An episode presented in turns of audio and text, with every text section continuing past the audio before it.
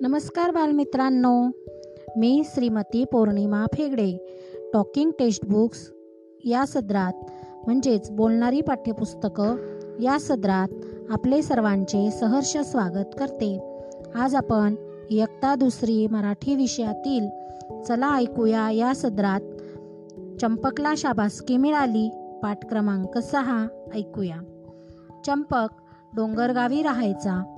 गाव सुंदर होते चंपकला गाव आवडायचे. चंपकचे सुरेश मामा शहरात राहायचे. तो मामांकडे शहरात शिकायला गेला. चंपक शिकून मोठा झाला. चंपकला काम करायला आवडायचे. चंपकने नगरपालिकेची परवानगी मिळवली. मामांनी मदत केली.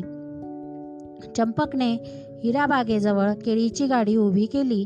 पिवळी धम्मक गोड केळी स लोकांना आवडू लागली.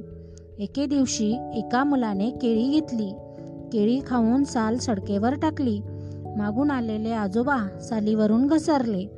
पडता पडता सावरले. चंपक धावत मदतीला गेला. आजोबांना बाजूला नेऊन बसवले. पाणी दिले.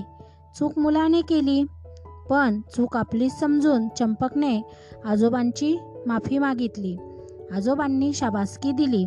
चंपकने गाडीजवळ कचराकुंडी ठेवली.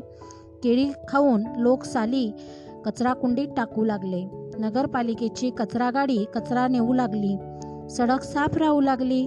चंपकला आनंद झाला.